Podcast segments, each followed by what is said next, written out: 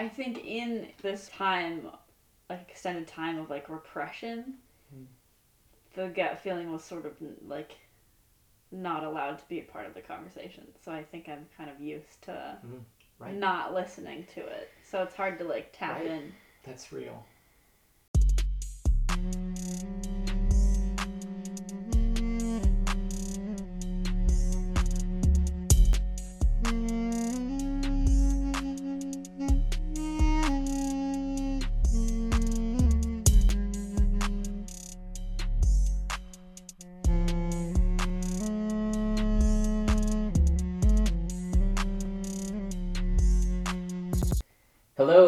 Back to Barefoot to Emmaus. This is Char. And this is Byron. We are joined here by our lovely friend Connie. Uh, hi everyone listening. Thanks for listening. My name is Connie Bernard. Um, I am the third Constance in a row. Yeah, they're keeping it constant. Yeah, they are. It's, it's something to do with the name. I am um, 20 years old, but I'll be 21 on August 9th, so you can tell me happy birthday if you want, I guess. I currently go to school for computer science and a minor in sociology at Montana State University. And I really like to do things outside and things into- inside, but my favorite thing in the world is talking to people Hmm. and getting to know them. Love that. Love that. Well, let's get to it. Connie is a friend that we have connected to through various youth groups, but most recently we've been invested as co-leaders in the youth group that we've told you about, Rebel. Uh, and through my friendship with her, I have been deeply inspired by a lot of her thoughts and our conversations that we've had in the past. So I think that's the main direction that I'm interested in seeing uh, us go today. So Connie, would you describe yourself right now as being in a process of deconstruction? oh, what a question. Uh, I think that process happened a long time ago. Ooh, past tense. Yeah, and just took everything apart and then have not put it back together and have walked away. Wow, what do we call that interim space? Is that just like limbo? Theological limbo? I don't know. Nothing? I mean, is It's it, destroyed? it? I mean, there are there words. Are there words for it? Is like agnosticism too strong of a word? Ooh. Hmm. That's a great question. I don't know. I don't know. I think I think this this element of deconstruction was driven by like the fact that I saw the the church that I was a part of and the larger like Christianity as a whole being very harmful to people that I cared about. Hmm. And so it was sort of picking apart this message that was in theory all loving and all supporting and then had been institutionalized in a way that was not. It's like The hypocrisy yeah. stood out to you. Yeah, yeah, it doesn't make sense. Yeah. And sort of I feel like I would pick up the Bible and like read it and be like, "Oh, like I don't like how that's worded." And I wouldn't Mm. have like the context to understand like the historical context or like the cultural things of the time. Yeah. And it would just be like, I don't I don't like what that's saying. So, it's it's hurtful to me or it's hurtful to people that I know. Yeah. So it sounds like there's there was like um, this is gonna be a, a bad example, but uh, when when two animals that are not the same species have a baby, there are pre-zygotic and post-zygotic methods of of issues arising from the sterility of the offspring. Wow. Okay. wow. If you're tracking, Wow. sorry, this is just how my brain I love it. heard what you were saying. That you know that I, I heard two things in that, in what you were saying.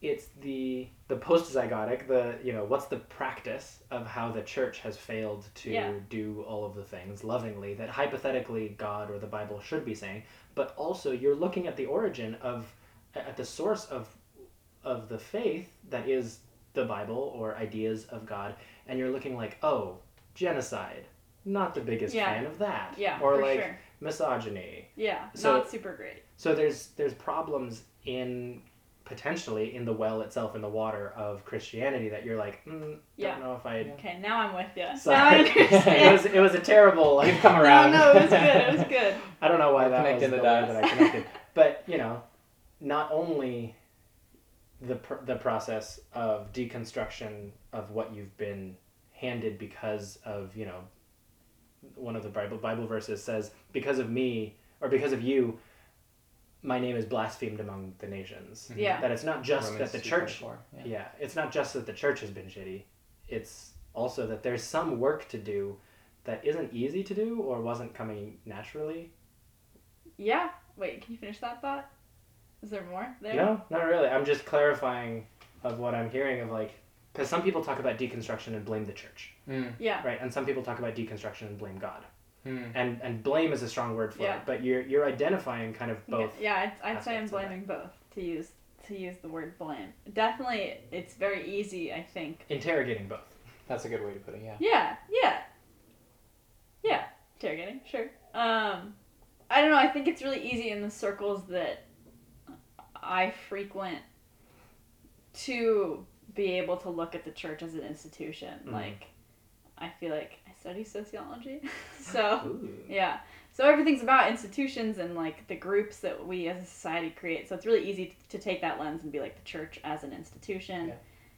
does X, Y, and Z, and like be being surrounded by different groups of people who are, who have talked about what the institution of the church has done. It's really easy to like look at that and blame or whatever the other word was.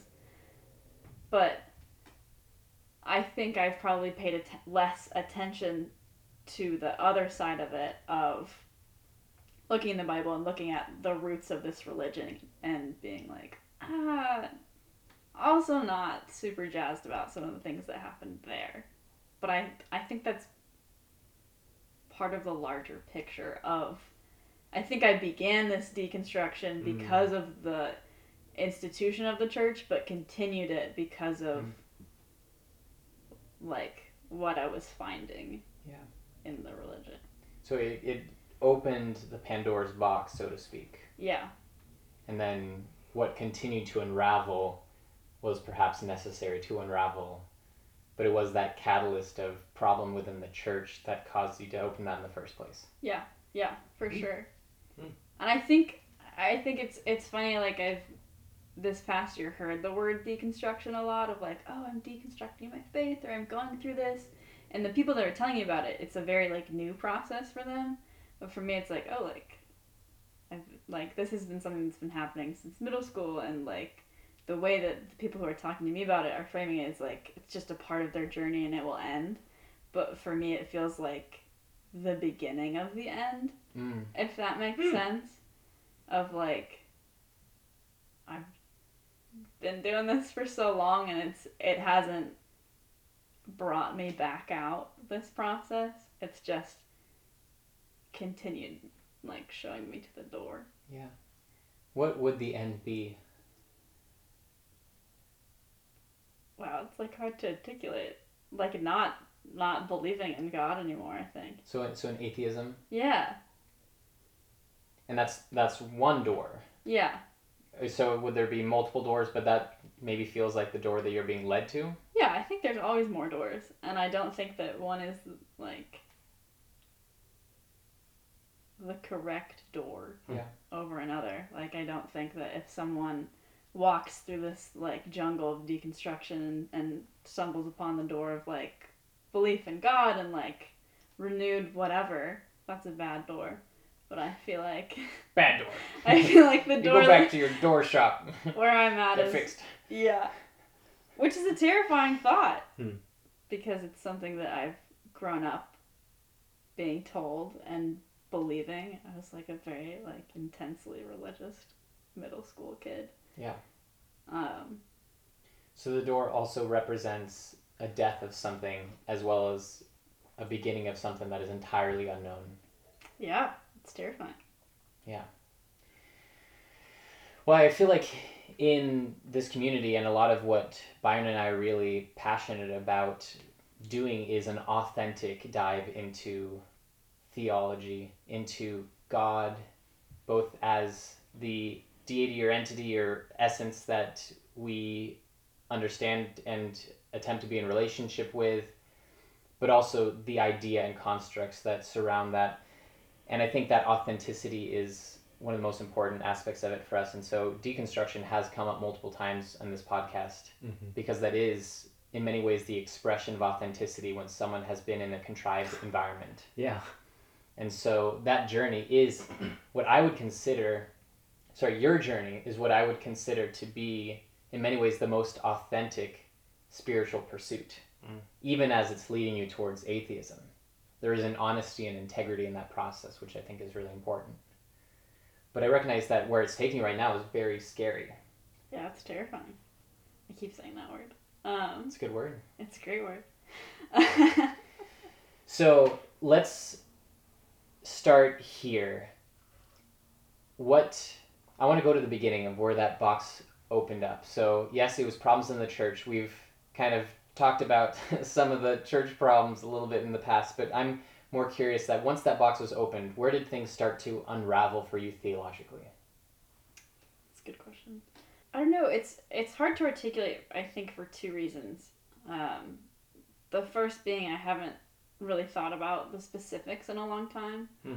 and the second is that even when I was in this place of thinking about it, it it wasn't ever a fully open environment that I let myself be in. It was Mm. like I can't have these thoughts Mm. these thoughts are bad like i shouldn't even be questioning like no no no it's okay and not feeling like i could express it to my friends to a lesser extent and more so to my family of like this is how we're raised this is who we are like Hmm. it's very important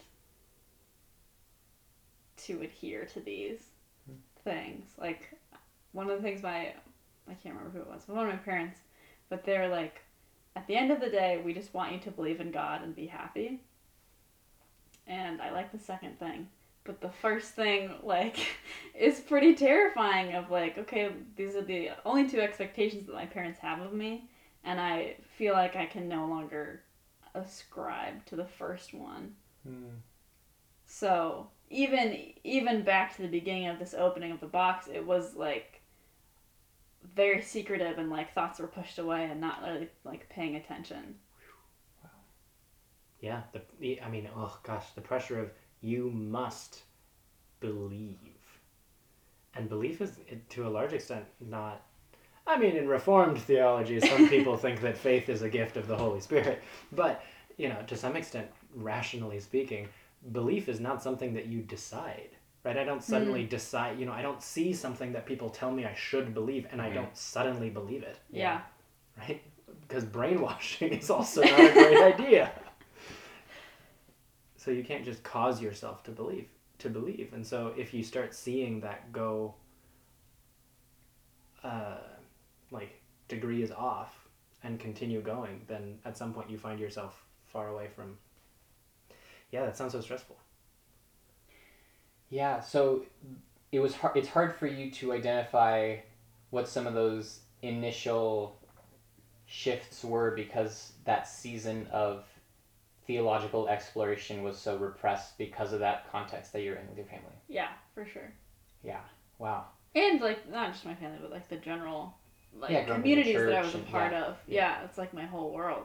Yeah. Um, Yeah. What do you do when your whole world is wrapped up in an identity that you're starting to move away from? And to demonize the process of doubt. Hmm.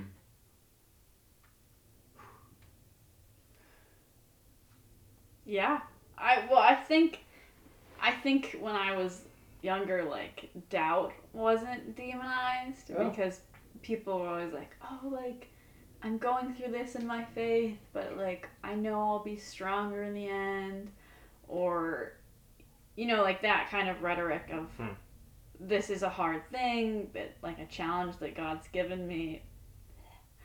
Um, but I'll come That out kind of strong. Yeah. I'll come out stronger on the end. So it wasn't doubt itself that was demonized, but I think. I think it, I knew that it would probably lead further than just out. Mm. Man. You had that Yeah. thought already. Why do you say, oh man? Well, it reminds me of an experience with my younger, or younger, older. Uh, I have a sister with some disabilities and um, cognitive delay, and so she asks questions sometimes, you know, hoping for a particular answer. And if she ever gets no, the answer no, she gets really upset. And it's like Hillary, no has to always be an, Mm. an available answer. Yeah. And the frustration of what it means to be encouraged to ask questions or encouraged potentially even to doubt but to have like that door of Yeah. actually you know the possibility of coming to another answer be locked that's not actually the freedom the full freedom to doubt You have choice as long as you always choose this one. right yeah you, exactly that's a great way to put it i mean that's that's really frustrating Mm. Something that's uh, been circling around in my head this whole time is the is it rene descartes who says like i i think therefore i am Mm-hmm. Yeah. the the full quote um, if it's understood properly and there's some translation things there's like two quotes that kind of go it's that i doubt therefore i think therefore i am Hmm. um, yeah so like thinking and doubting are actually in some ways the same thing and either way doubting has to you know you have to have the possibility of that answer otherwise it's it's a contrived controlled abusive potentially even like relationship Yeah, that's. It sounds like doubt in that construct is like waking up from the autopilot in some ways.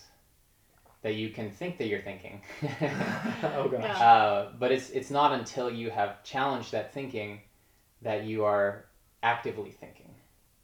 That's back to Mhm, that that yeah. sense of um, the authentic process of deconstruction. That it doesn't have to go the whole route as it's gone for you, but to have some kind of challenge to the preconceived construct is necessary in order to take claim for it as your own. Yeah.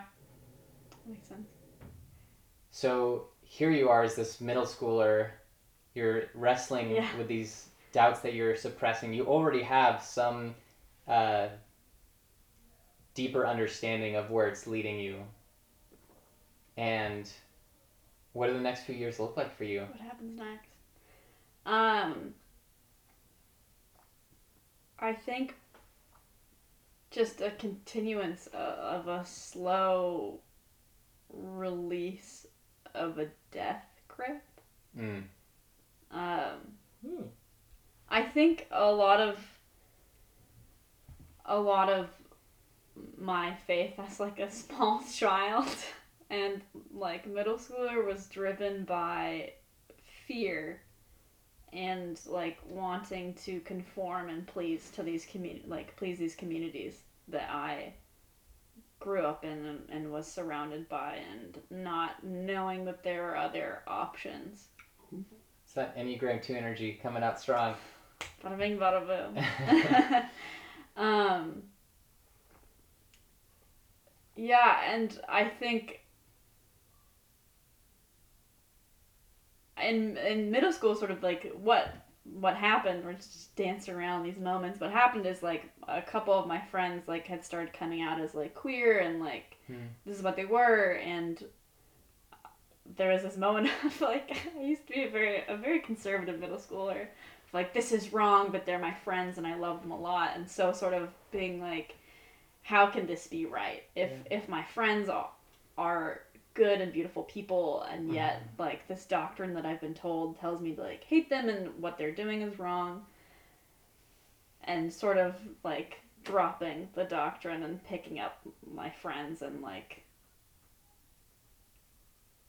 sort of shifting from this like I think in high school it was this shift to like oh like the rules and the outside like particulars don't matter as much. Like the main message of Jesus is to like love everyone and I can I can stick with that and that's great. Um and then it just in college like this slow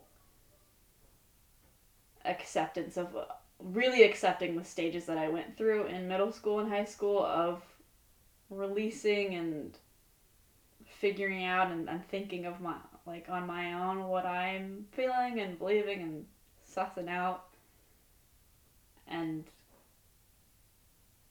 not arriving at the conclusion of not necessarily. Yeah. At that time, it was just an external observation of other people who are queer and wrestling with the thought of the church not being an accepting place, but these being good people. Yeah. And yeah, uh, I'm thinking of this quote or this image from the book Velvet Elvis by Rob Bell, where he describes religion or Christianity in particular often being constructed like a brick wall. And you take one brick out and the whole thing crumbles. Hmm. And he was suggesting that we should have more of a trampoline kind of Oh, with all the religion where you take a spring out and it still bounces. That there are certain springs that aren't the main poles that hold up the whole trampoline. And so if you don't believe in infant baptism or Yeah. the virgin birth Don't get me or something that, you know, the faith doesn't need to be tied to that one belief. But it is interesting that so often Christianity and the way that most churches churches practice Christianity is kind of in that sense where you take one thing, you, you lose one thing, you lose the whole bag kind of thing, Yeah. which is just such an interesting image because that that's not really how anything else works. Like even a certain political party, if you disagree on one point, it doesn't mean that you you leave that certain political ideology, or um, you know if you disagree, if you if something in science is disproven, it's not like all science is wrong. Then it's like they they Yeah. change it and keep going. So most things in this world are more flexible, but typically religion and Christianity in particular is not very flexible, which is very interesting. Anyway, so you have this experience, and then this is like high school time, right? Yeah. What are we talking about? Sorry, okay. Um, the reflecting on your friends and your, your queer friends and their goodness and the church's non acceptance. like middle school, high school. middle school, high school, okay. Yeah. And um, you would you describe that as like a, a core place where the the vice grip that you described starts to like loosen up Yeah. and do the doubts suddenly become like less repressed at that point? No, I think I think that it's been a very long journey of this release Mhm. of like into up to it like incredibly recently of like a few months or whatever. Because it is so culturally important to me and those who are around me. Something i i volunteered at a camp uh like christian camp. It was a young life camp what a strange time. Um but I, like at the end of like my time there like the team that i was on we'd gone around and we were talking about like we did like questions to get to know each other and we did like what do you like to do for fun? Who's your Mm. family? Like we'd move through that and like in like the last few days we like finally talked about faith which is very ironic for being at the camp that we were at. Um but when it got to me i was sort of talking about how I feel like a lot of the groups that I'm a part of and the things that I do are because of the people Yeah. um, that I interact with and really enjoy. And like, I feel like there's a specific type of people that generally go to like the Christian functions, and it's Hmm. felt safe and and what I've known, and so it, was, it makes sense for me to continue going to these things because I know that the people will do X, Y, and Z, and it feels familiar. And and someone turned to me and she was like, "Are you like socially Christian then?" It's like, yeah, I feel like that's a, a good way of describing it of not really like beliefs or whatever, but the people. Hmm. Keep me coming back. Yeah. I mean, for one thing, I'm not trying to like sit in. How do I put this? Um, like, what? Bleh. For one thing, the word ecclesia, that is usually trans- translated as church, doesn't mean building. It also doesn't mean like the institution. It does mean the people. Hmm. So, you know, Yeah. some judgy, part. some judgy young life girl can be like, "Oh, are you socially Christian?" it's like, uh, yeah, isn't that kind of Isn't the, the point? point? The love your neighbor aspect, and Mm. and like not just love them in a mission sense, but like enjoy your neighbor, Mm. like like your neighbor, um. And I'm I you know I, I hesitate saying that in some way because what I don't want to do is like try to reach in and like validate or redeem your sense of Christianity. Yeah. Like I don't I don't want to like Yeah. stir up the the things and see like is there Christianity under here Yeah. anywhere? Come on back. You know I, I, I want to be sensitive about not We doing have t-shirts. that. Cookies sometimes. um, I want to be sensitive about not doing that because I know how like harmful it can be, and yet, and, and I'd love to hear maybe your response to this. Um, you you could just say like, yeah, shut up, Byron. Like that's that's part of the thing that's hurt me in this whole process. Hmm. But I'm I'm just curious, and I think I have to work through so many things with this. I, I grew up as a fourth generation missionary kid. Yeah. Like mission Yeah. and like getting people to be Christians is like so deeply ingrained. And I think there's such an existential fear for Christians. It's kind of like patriarchy. Mm-hmm. Right. Yeah. Why why why is the idea of a trans woman so like frightening Mm-hmm. to to like not affirming patriarchy men? Yeah.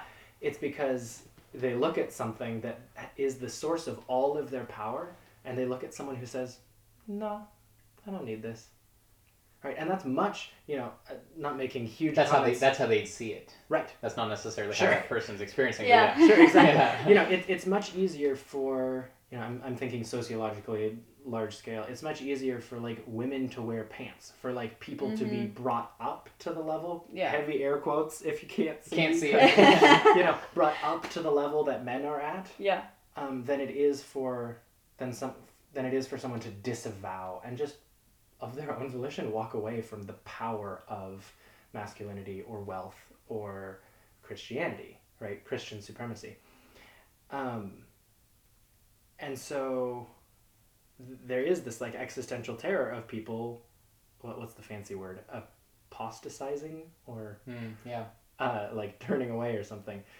Um, especially someone who hypothetically knows what they're walking away from. Yeah. If some random like someone who's who was raised as an atheist is like, yeah, your religion's weird.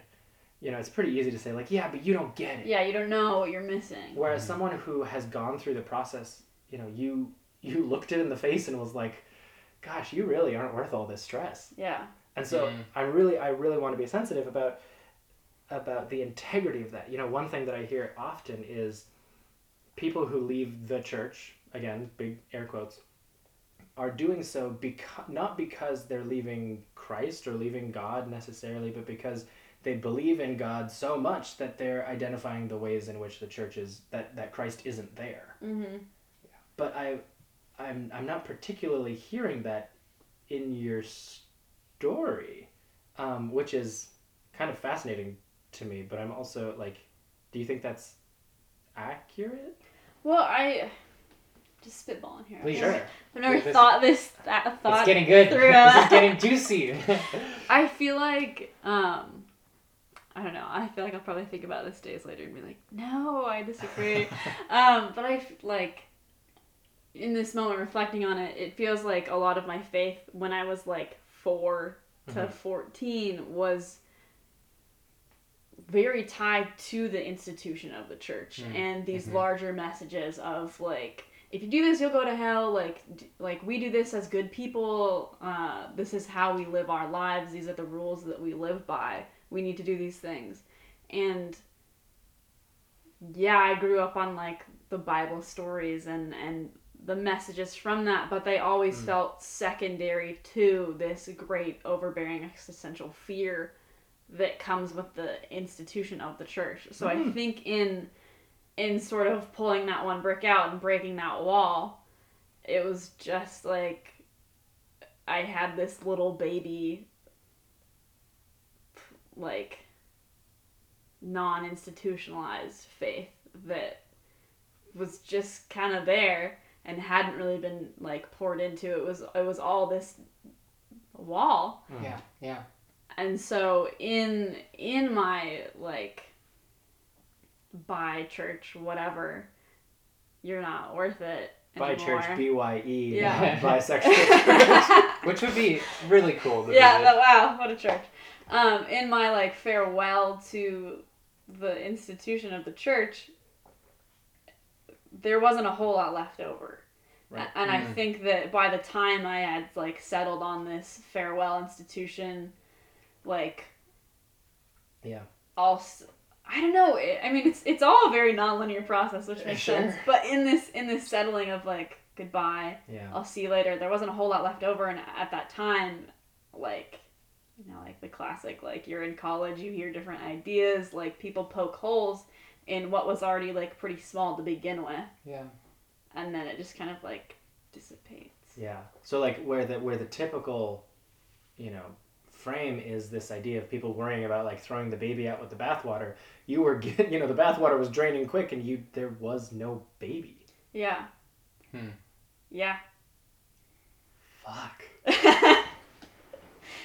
Yeah, I'm hearing that this instinctual, natural curiosity for spirituality was never allowed to be fed. And it was starved because people kept telling you to put plaster on that brick wall even as you watched it crumble. yeah. Yeah. Is there any baby left? It's a great question. Um, I don't know. It, it's so hard to even in this moment be like, yeah, I am not really believing this right now. Mm-hmm. Instead of like, no, no, no, like I'm still mm-hmm. holding on to this. Like, I still ascribe to all the know. things I'm that like I was Oh. brought up for. Like, I have never articulated this before. This is terrifying. This is awesome. Brought to you Well, live. and- I hope you all feel the tension in the room right now. This is awesome. and I, I hope you know I hope that we as people who've seen you go through this have walked with you in, in some way. Like I hope if anyone you know that you feel okay, you know, talking about this and like safe Yeah. holding even things as like yeah, delicate and raw. Yes, I do. Okay, yes. great. Yeah. Sorry, I didn't know if that was a question. We, yes, we I have do. no judgment Yeah, for yeah, wherever no. you are Uh. I, process. I fully Absolutely. appreciate that. Yeah, I'm. You guys are good. I'm glad to be talking about this with you. Um, is there a baby? Yeah, it's so hard to not cling to this. Even so, fear of like I think if someone, like some church person, out like as I'm walking to my car that I knew if they intercepted me on my way to the car my car Uh-huh. after this was like so like are you going to church? Are you still like religious? I'd be like yeah yeah yes yes Mm. and yep i'm checking the boxes. Like my friend asked me the other day like he was like are you going to church in montana? And i was like yes i am i'm doing xyz like look at me go i'm like i'm still doing things like don't you worry let's not dig into it i'm fine on the surface Wow. because that's all it ever was. Yeah. And as long as you can, oh gosh, so I don't know. Maybe there never was a baby in Huh. the bathtub, and I guess that doesn't mean that there couldn't be a baby. I don't want to have a baby, but this metaphorical religious baby could appear one day. I guess. Or spiritual baby, right? Because it doesn't have to be attached to any religious Yeah, yeah, yeah. construct or institution. A ghost baby, perhaps. Yeah, go like that. Ghost baby. It feels like the sword of the broken religion that was stabbed into you and is making you bleed out hasn't been pulled out yet. Oh. You know, and, and it's like because you you've rejected and you recognize you fully come around to this idea that it's dying. You know, like you you recognize there's no life there, Hmm. But you haven't pulled it out yet. So there's no way that there could be any kind of surgery You can't to help you. You're, assess even in some. you're ways. just bleeding out slowly right now. Sorry for the graphic imagery, but yeah, I'm just gonna take the sword out. What would what to? What is taking the sword out? What are you thinking? How does that metaphor extend? I feel like taking the sword out is saying fuck Christianity. Hmm. I think uh, you know. Ironically, I don't know if it's Kierkegaard or Nietzsche. One of them says literally a leap of faith. Yeah. Hmm. And and the image here is is a canyon, right? In in his idea, we're all born in this like dark canyon, and we just have to choose, right? And maybe we're like shoved up one side of the canyon wall, and we climb and climb and climb, and we get to the top, look around, and we say, "Oh shit, that was the wrong side." Mm. right? And so we can then we have a choice, right? Do we do we do all the work to like look around and say like this is good enough? You know, do I settle Yeah. with subpar spiritual food and healing and, and all of these things if if such a thing feels necessary? That's a that's a question I would be curious in asking. Or do we do the work to like say, you know, to, to either climb down or to jump into the next thing, not knowing that it's good, right? There's a Mm. quote that my dad says um, that, you know, it, it is not so important what we jump towards as because we can't know that. It's far more important that we walk away what we know to be bad. Walk away from from. Walk Walk away away from. to be bad. Yeah, yeah. What, what did I say? I don't know. Walk, Walk away towards. too, but it's Yeah. Yeah. And so, literally, I mean, they would call it a leap of faith, yeah. but it's not a leap of faith in God necessarily. Like, I, I agree to some extent. You know, where where's your where is your faith? Where is your trust? If it is like in, I, I don't know, like Yeah. I'm hearing the words of Jesus going through my head where he said, You have to lose your life to find it. I'm Mm. thinking you have to lose your faith to potentially find anything spiritual of life. You know, the only way to come to any kind of faith on the other side is you have to go through that door. You know, I, feel like you, you, you're done walking to a certain extent. You've done the processing. Yeah, it's like You've reached this I'm there. plateau, and you're, you're there standing before the door, but you're just afraid to go through the door because you don't know what's on the other side. And and I don't know what's on the other side for you, but I know that where you are right now is not life. I don't think the fear of what's on the other side is keeping me from opening the door. I think it's the fear of the people that I'm leaving Mm. On the other side of the door and Yeah. and their what they'll think and what they'll say and what, mm, and what I'll have to tell them. Yeah. That's really tough. Yeah, wow. I'm just there's so many different like related things that I'm thinking of like even just someone coming out as queer. Mm. Like there is a kind of abandoning this false image of your past self that people were clinging to that you you have to let go of in order to be able to fully embrace your true self. But that comes with a kind of death.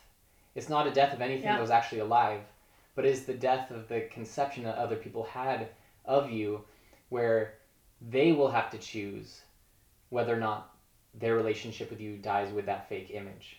That's not on you. Hmm. That's something on them. But that's really scary because then you're putting it in their hands. Yeah. And I could have kept it close. Yeah. But I, I just I don't feel like that's life. Ah, Connie. like my therapist. Sorry. No, no, no, in a good way, in a good way.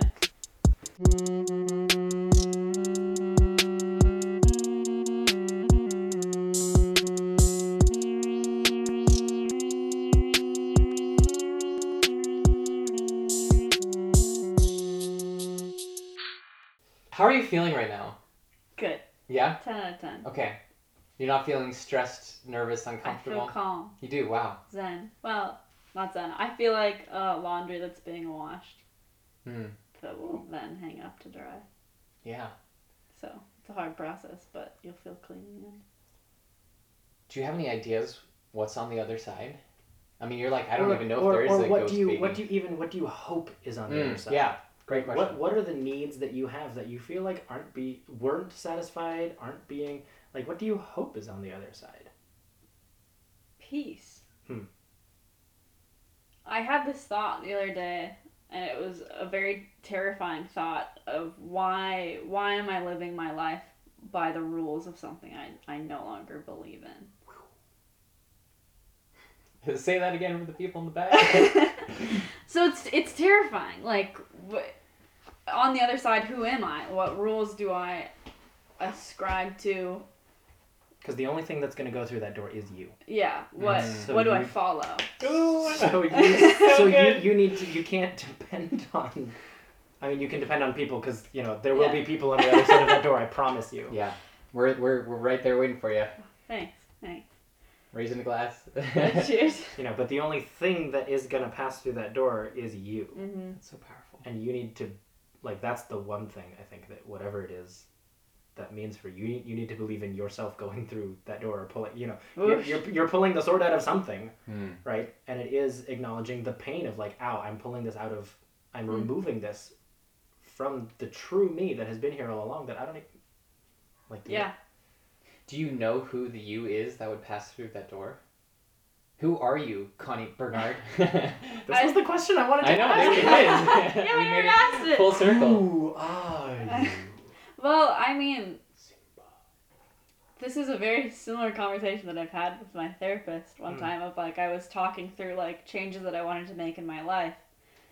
And I was like, but well, who who will I be after this? Who Mm. like what if I turn into a bad person? What if what Wow. if doing these things like goes against everything that I stand for and like I'm no longer someone that I would be okay with being. Yeah. And I'm spacing on a response right now. We'll circle back. I'm sure it was wise. Um, she said something to the extent of like I wouldn't change that much. And we I think I was really afraid of turning into this like incredibly mean person. Mm.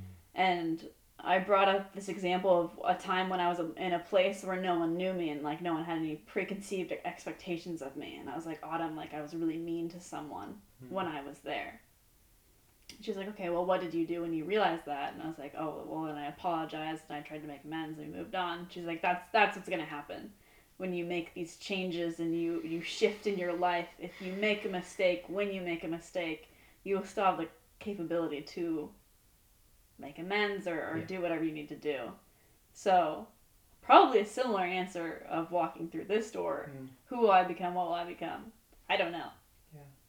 you just need to grant yourself the freedom to make mistakes. Yeah. Because where you are right now is terrain that you're very comfortable with, and you know how to navigate that terrain without many mistakes. Yeah, for sure. Into the unknown. we talked about where you hope to be, which to me feels like an emotional space.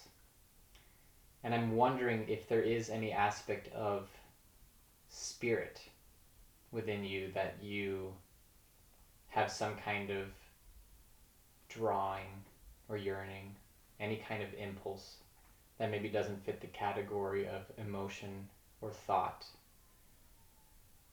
And it's okay to say no or you don't know. I don't think I'm fully understanding the question. Sure, sure. So when, when people talk about like the different aspects of self, there's the mind, you know, we can think through things. There's the body, and that's like our Mm-hmm. mechanism through which we engage with the world. There's what we call the heart, or you know, emotions, Mm-hmm. um, and that's like feeling. But then there's also what maybe some people would call the gut, other people would call instinct, is somewhat comparable to what I would consider to be that which goes beyond the emotion and the thought, but is still giving us direction, is still giving us some kind of pulse. And so, if we were to call that your spirit, is there any kind of instinctual drive to Like, go? what's my gut feeling? Yeah. You just, yeah, very summarized what I'm saying. I I think in in this sort of like time like extended time of like repression Hmm.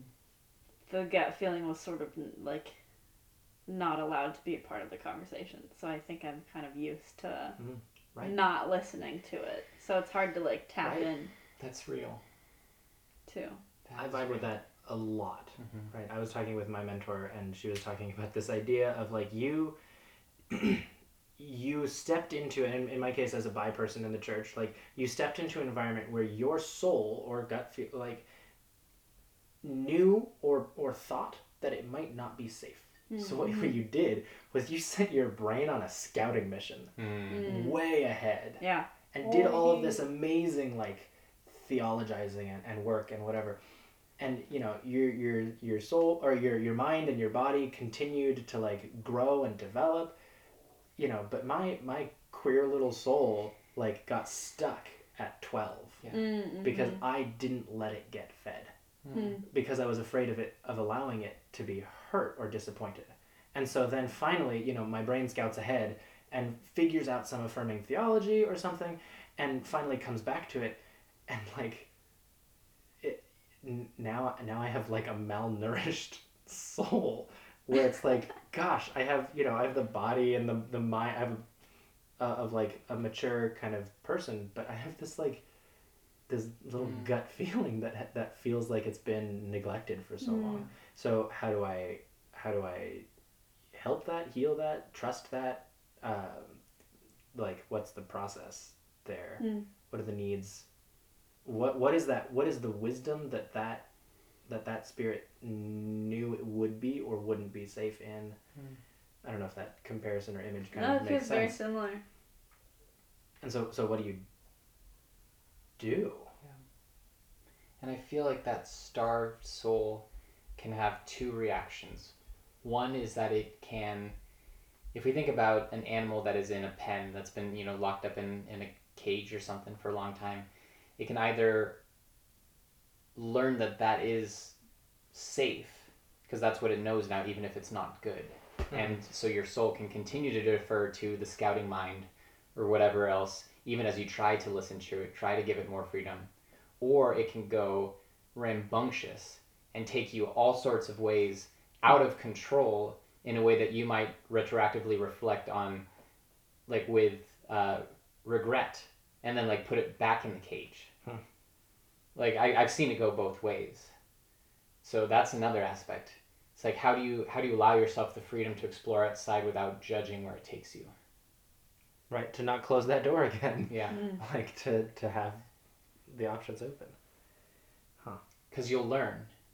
You ha- if you haven't been outside, you won't know yet, and and you'll you know explore in this whole, call it deconstruction, call it um, the the reconstruction process, or you know any aspect of like invention of self of of exploration.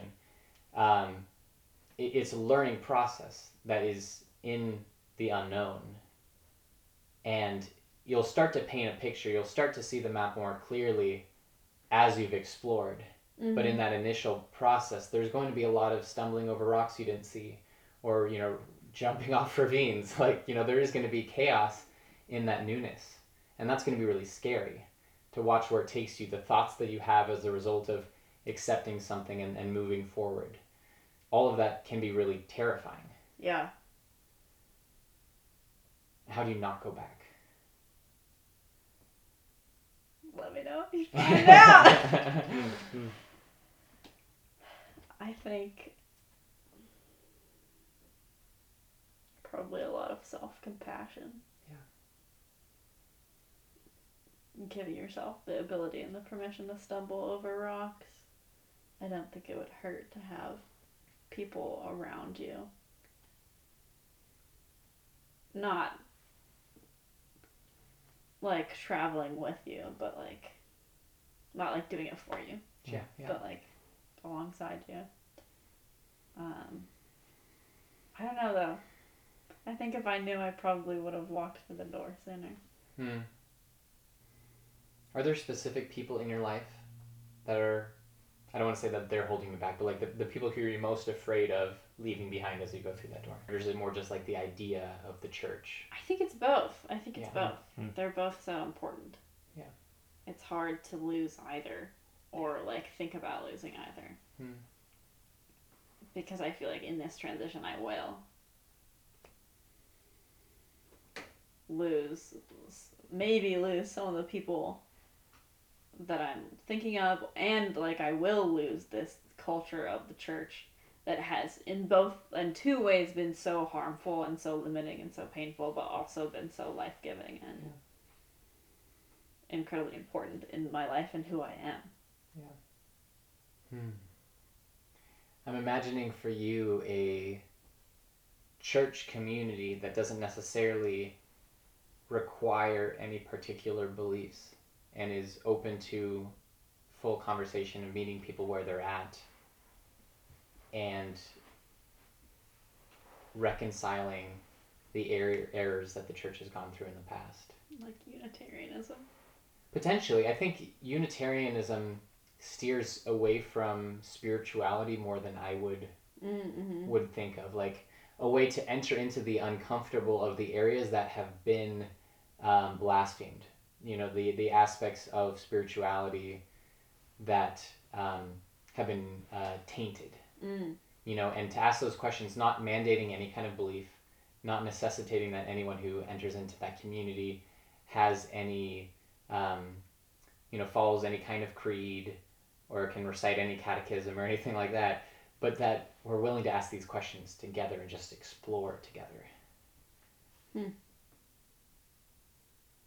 I don't know if, if that church exists or if it maybe it does but without the label of an institution you know maybe it is just the assembly of friends of peers. I don't know why what's coming to mind is this post I saw um like the internet somewhere and someone was talking about like why do we why do we glorify like these painful experiences that people go through as like religious of like oh I went through this really hard thing and like it was a really spiritual moment for me Hmm. like having dinner with my friends is religious watching the sunset is Mm. spiritual Mhm. like why can't we focus on those things Yeah. I don't know why that came to mind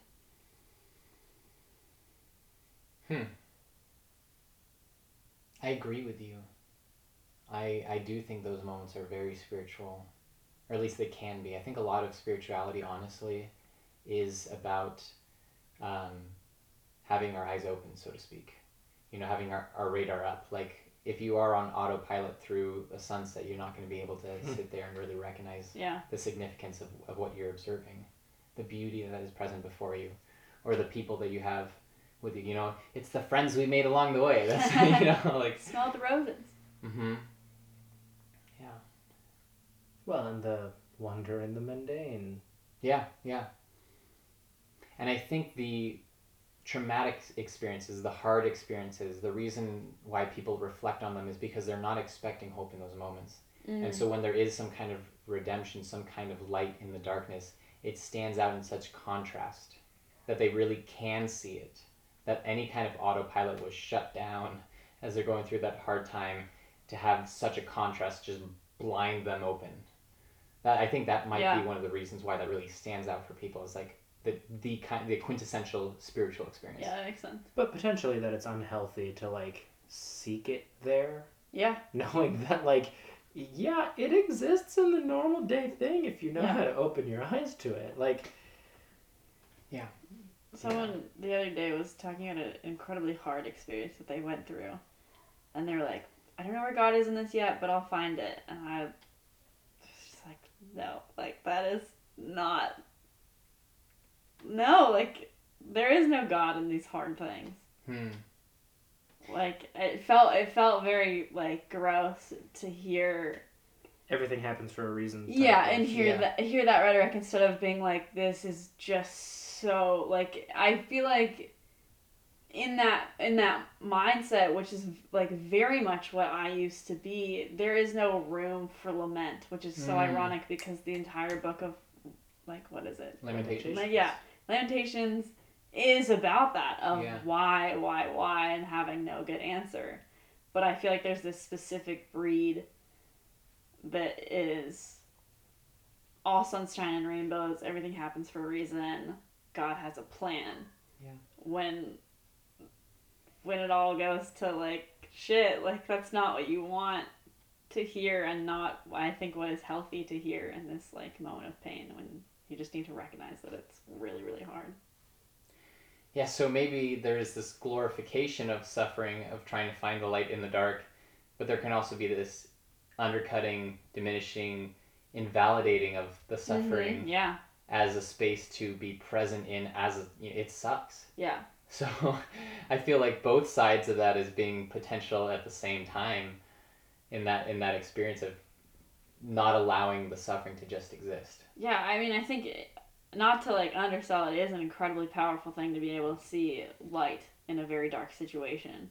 Yeah. And that can be really helpful and healing for people. But I think too often that is used to minimize and dismiss. And especially from someone else. If I look at your suffering and I say, Yeah. just wait for the light to come Yeah. through, you know, I mean, that, that's Right. as harmful as the narrative we talked about a couple weeks ago with uh, like chronic illness. Mm. You know, we, we mentioned Pandora's box. I learned from my little brother the other week that the last thing to escape from Pandora's box was hope. Hmm. Oh yeah, That it's not a good thing yeah. to some extent. Like hmm for sure. that, you know, Pandora's box is the thing that held all the monsters and all, all the evils in the world. Yeah. And for the last and strongest, like the last and worst of the evils and monsters to escape from this box of horrors, to be hope, is crushing. That's so interesting because I'm, you know, I'm familiar with that as well, but I had a very different understanding of that. My understanding was that you can't have hope as a positive thing without all those ne- negatives being present. I mean, maybe, but that sounds like that kind of silver lining type of, like, oh, you can mm. have hope at the end of all of this hard shit, right? Like, I, I think like why would you need hope if you have everything going for you? I think that's what I where I see it. yeah, I'm reminded of the episode of Avatar: The Last Airbender. Yeah. When like spoiler alert, if you haven't seen the show. We talk about the show quite a. Okay. season two, episode Yeah, like sixteen, Yeah, right maybe after. fourteen. Yeah, right after the serpents pass, right after Appa's gone, and Right. Aang has this line of like he reads it on like the post, and then he's like, "We we need to abandon help Uh-huh. and Uh, like it's a kid show, so of course by the end of the episode it's like all okay again, and the the baby that was like about to be born throughout the episode is named Hope, and it's a very sweet moment. And then But- they abandoned the baby because they were told to abandon hope. So Well, they abandoned the baby with the parent. But I think I think for Aang throughout that episode, like in his time of unimaginable grief and pain, it's an insult for Aang. Like you have to be able to like healing the process of healing involves hurting. Hmm. And hope does not allow for the hurt. Yeah.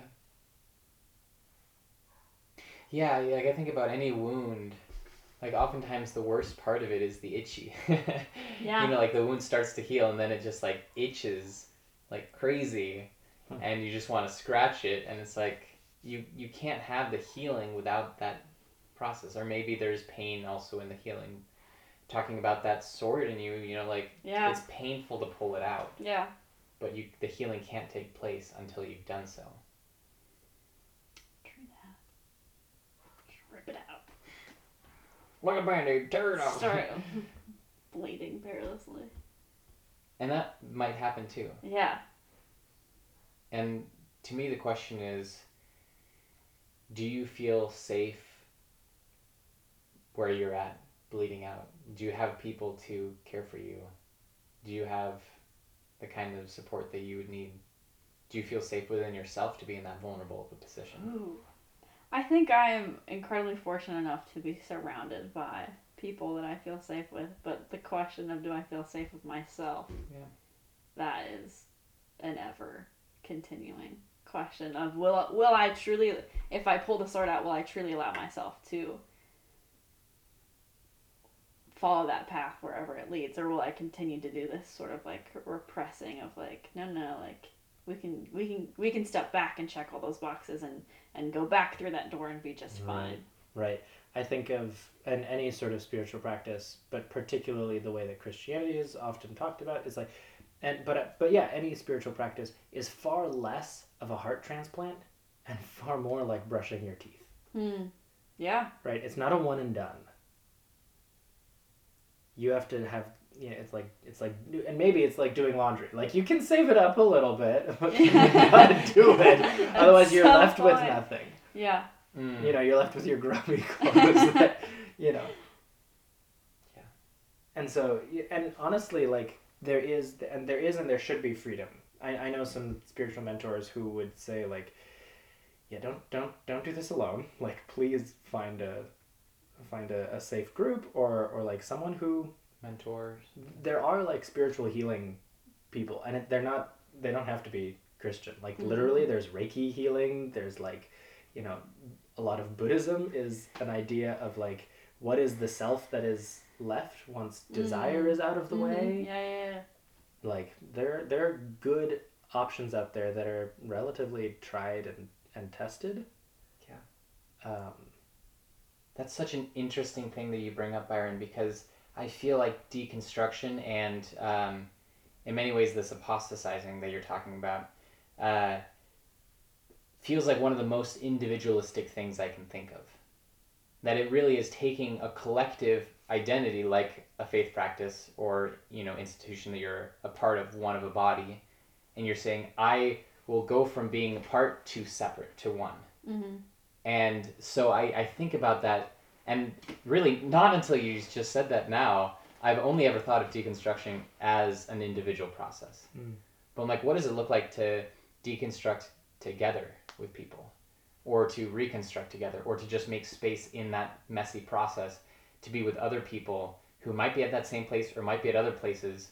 They could be you know co-wanderers or they could be guides but to have people that you are in that process with because right now i feel like the experience connie that i hear in the shame the repression of any doubt and then that journey and the place where you're at right now this sense of like not wanting to leave people behind all of this to me screams isolation you know that that there was this isolation internally that you weren't showing people but there's still this mirage of community that you're connected with Hmm. and in some ways it's to like acknowledge that isolation is that final step of like no i am actually leaving because i never was really there. Mm. and all of that feels so lonely. And like what if it didn't have to be lonely? What if what if you're not actually leaving anything behind but you're stepping out into what is there for you? Yeah, and not being able to be fully authentic. yeah. It that's what's creating this isolation. Whereas stepping through that door and being able to admit this is where I am at invites connection. Yeah. Like authentic connection, even if it's rocky. Because then, whatever you're connecting with, you know that it's the actual you, and you don't have to carry like extra costumes and masks with you to like, okay, who am I interacting with today? Oh, I'll put on this mask. Yeah. You know, what do they expect of me? Yeah. the plight of the code switcher yeah.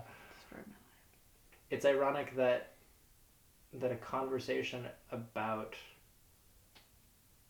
abandoning a faith technically requires so much faith. absolutely Mm-hmm. Right. I have I, I, I have not a worry in the world uh, about your process Thank you. because I have faith in you. I mean, from my own spiritual tradition, technically, I, I have faith in in God, yeah and that doesn't need to project on onto you. Hmm. Um, you know, the, again, the last thing that I would want is for some expectation that anyone has over you to like haunt you through the door. I feel like out of anyone placing expectations on me, neither of you are doing. But like, and this is what I might say to other to like other Christians out there who are listening, people who might be like, "Oh, these Christians like telling someone to leave the Get out of They're here! like, if if my grandma or someone decides to listen to this and is just horrified, where is your faith? Hmm. Hmm. Where is your faith, and do you have enough for yourself? And and so that if you don't, then don't try to put it on anyone else because you need enough for yourself to walk through any sort of door that you know the, the bravery and strength that i'm seeing absolutely from you Thank you. Yeah. I mean, part of me wonders if if I had the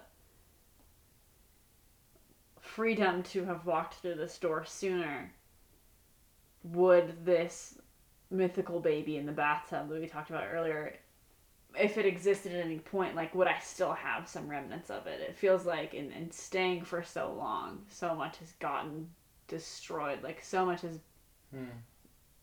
been washed It's away. dissolved in the acidity of Yeah. the- Yeah, so if I had the freedom to leave earlier, like would would things have still like remained?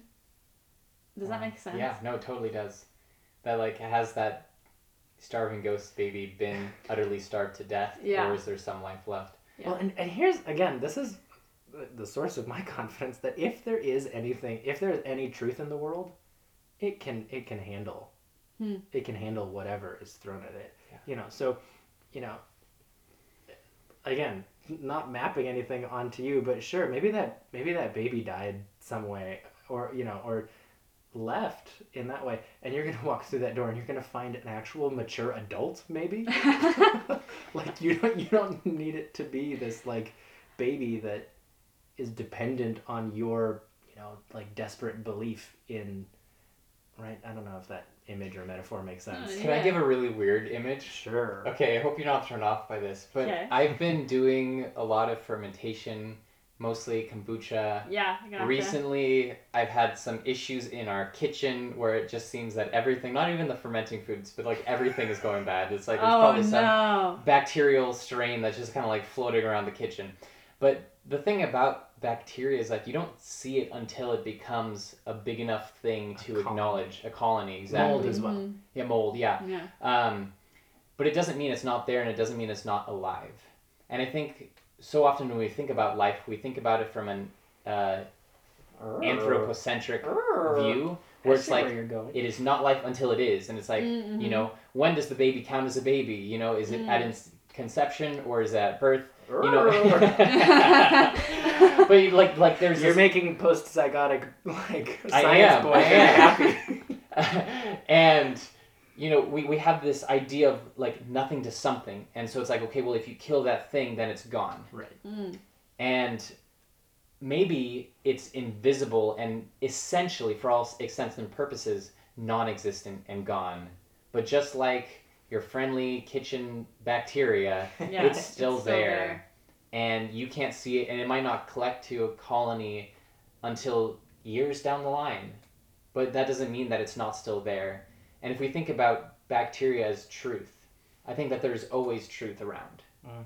and i think truth intersects with everything and it, it, it doesn't have to be a theological truth it could be like that door you know like if you crank the handle it, it and pull it it opens Mm-hmm. you know like that that is something that i've tried many times and it works Yeah. There- there's truth there you know like we, we can look at truth from a scientific perspective a sociological perspective any kind of perspective there is truth all around. Truth is never going to die. As long as reality is a thing truth is a thing. You know? And so there's this expression all truth is god's truth. And that is something that i think has probably been weaponized in negative ways. It's also just kind of become a christian cliche. But i think that there is space to like reclaim and liberate that idea that an authentic spiritual pursuit doesn't need to be thinking about this you know bearded man in the sky but Please it's no. yeah. You know but but thinking about pursuing what is good pursuing what is true and seeing where that takes you following both your your head your heart and your In the spirit gut. and the gut. You know where all the good bacteria is going that's all, all that truth in the gut. We have full, Full circle, circle. right there i'm very pleased with that I think like part of me is like I if I, I need to be okay with the baby being Right. dead Absolutely. and gone and Yeah. never returning yeah in this journey of stepping through the door. Please. totally And if the baby comes back to life and is like a weird zombie baby of sorts, Err, fungus zombie baby. yeah, with lots of good bacteria inside of it, then then so be it. But I think at this point it's like the baby is gone.